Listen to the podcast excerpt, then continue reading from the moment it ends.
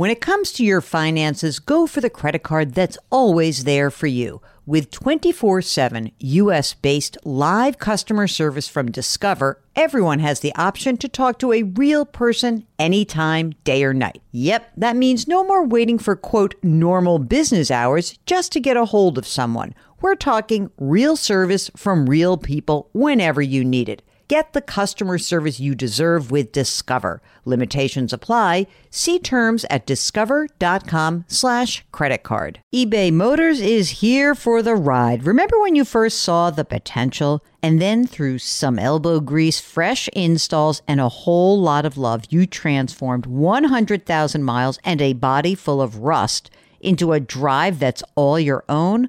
Look to your left, look to your right. It's official. No one's got a ride like this. There's nothing else that sounds like, feels like, or looks like the set of wheels in your garage.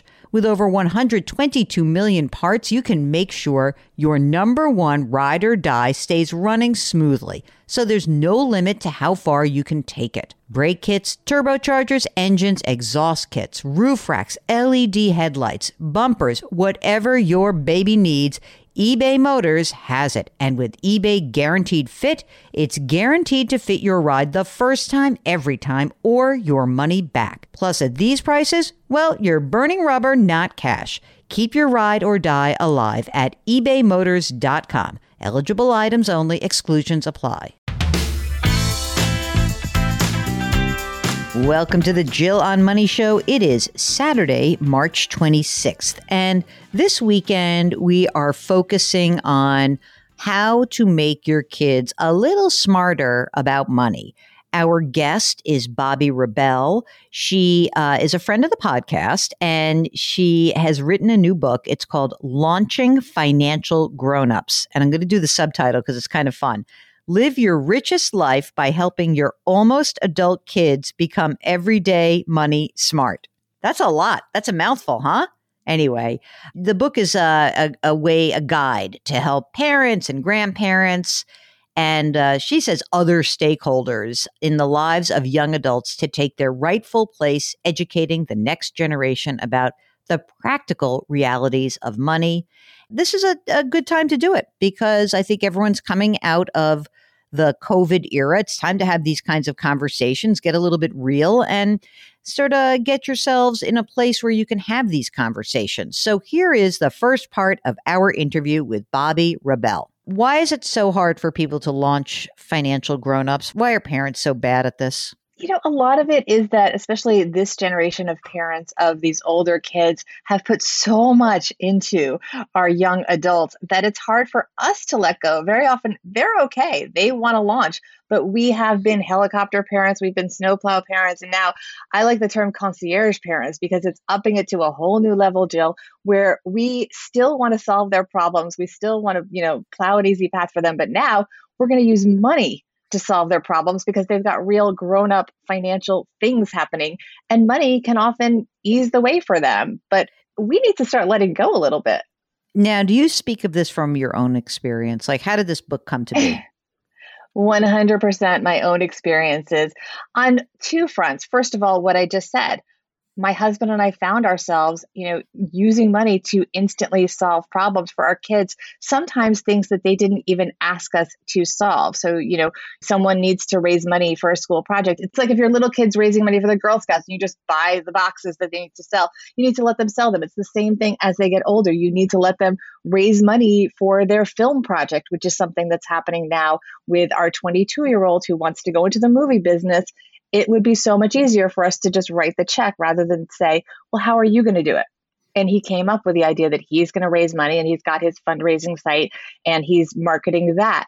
And then the other thing was that I was having trouble getting them to do things that I knew they should do, like open up a Roth IRA because they both are good kids. They were earning money at young ages in their mid teens.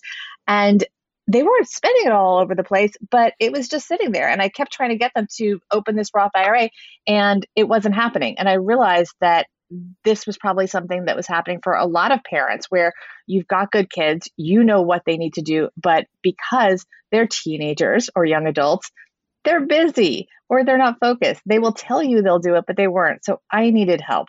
And there really wasn't a book for the stage group. And yeah, I love that because like there's no book. I think I'll write the book. No. That's a great yeah. idea. I'm wondering how you think the pandemic accelerated this trend because I find that you know so many of my friends who have kids who are, you know, young adults and, and adults, their kids came back home and the cycle began again. How do you see that playing out in the post pandemic world? This is such a good question, Jill. Thank you. So it accelerated it, as you said, but there were some upsides. So the sort of negativity here that you allude to is that you had these young adults, these almost adults moving home, not in a financial crisis. This was just what you call almost a systematic thing that happened. And so they're not moving home, you know, because they're slackers. They're just moving home because, oh my gosh, it's a pandemic. But they've never lived at home as adults. So it's very easy to come home and mom and dad are doing the things that mom and dad always did, like provide meals, like do your laundry. You're in your childhood bedroom. You can regress a lot. And that's what happened sort of at the, you know, the knee jerk moment when the pandemic first happened is you everyone kind of went back to these patterns from before they left, you know, the nest. But then because it went on and on, things evolved and relationships matured. And a lot of young adult children, because they were in the household, were able to have more mature relationships with their parents and more exposure to their parents' real world financial situations, challenges, and successes. And that opened up all kinds of new discussions in families that was really a blessing a lot of my friends found themselves also sort of agog at watching their children work in some respects. I'll give you like this great example. One of my best friends, a lovely couple, their daughter had graduated from college right in the beginning of, of COVID and she became a paralegal. She like, you know, wanted to see whether or not she wanted to go to law school. And, you know, she's working as a paralegal for one of these white shoe New York law firms. And when I tell you that, you know, they worked them like beasts and these firms made money hand over fist during COVID, but she's in their basement. And my friend would call me and she'd say to me, like, the kid is working like honestly till two o'clock in the morning, hours on day. Like I just think it's bad for her. And I'm like, uh, she'd be doing this anyway. She'd be in an office with other people and you wouldn't be seeing it and worrying about it. But like the fact that you're seeing it, like you're now making her crazy because she would go down and she's like, Are you sure you still need to be working? And the kid's like, I'm fine.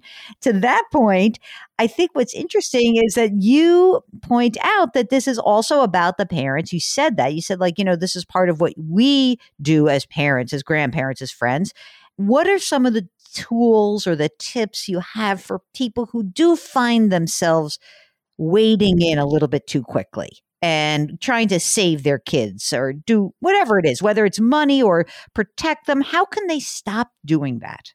The truth is we have to remember that they are the main character in their stories and we are just the supporting players so we need to support them but we also need to kind of be in the background when that's where our mark is.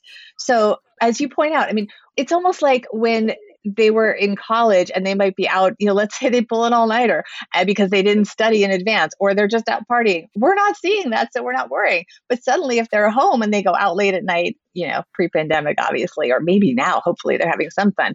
When you see it, you're you're up waiting for your child to come home. So it's this awareness, but we need to take a step back and realize this is a season of their life when they do want to work hard. They do want to establish themselves in their careers, and we need to give them the breathing room. I mean, a lot of parents, it's the same thing when you hear about parents going into the professor lobbying for their kid to get a higher grade. No, let them get whatever the grade is that's appropriate for them and let them work to get the better grade. It's their life, and we need to be a little bit away. We're not their best friend, we're their parent. Ain't that the truth? We're talking about parenting to grown ups but can you talk a little bit about how we start forming the habits if people are lucky or unlucky enough to say have teenagers right now? I got here's another story for you. This happened this morning, okay? You ready? I only because I have I'm in a neighborhood group text and here's the text that I got.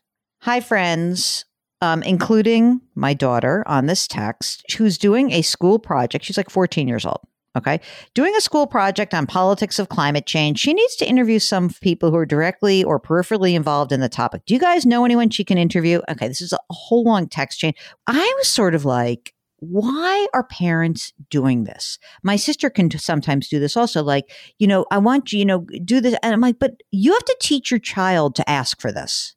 Can we get parents or grandparents to encourage their children to start asking for these things themselves to learn that lesson? And when should that happen? Because I was sort of like 14, I think she should be asking me herself. What do you think? It's going to depend on the kid and their mm. confidence mm. level, but you need to get them there. So my book officially, you know, I talk about it's age 16 and up. So the 14 year old, and I have a 14 year old, by the way, I give a little bit of wiggle room. But for example, with my 14 year old, when he needs to see his extra, his math teacher for extra help, I tell him, you're going to send the email and make the appointment and just CC me. So you're keeping tabs on them, but you're also letting them, you know, start taking the lead. So it's a gradual thing. Every kid is different.